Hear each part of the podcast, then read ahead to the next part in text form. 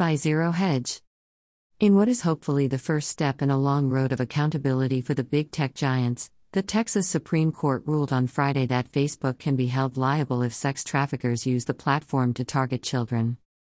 The court said that Facebook is not a lawless no man's land and that it could be held accountable after three lawsuits that involved teenage sex trafficking victims, Fox News reported. The victims in the lawsuits were reportedly preyed on through the social media platform, which caused prosecutors to allege that the site was negligent in not blocking sex trafficking. Facebook, as it does, tried to hide behind Section 230, which says that online platforms aren't responsible for third party content. But the court disagreed, stating, holding internet platforms accountable for words or actions of their users is one thing, and the federal precedent uniformly dictates that Section 230 does not allow it. Holding internet platforms accountable for their own misdeeds is quite another thing. This is particularly the case for human trafficking.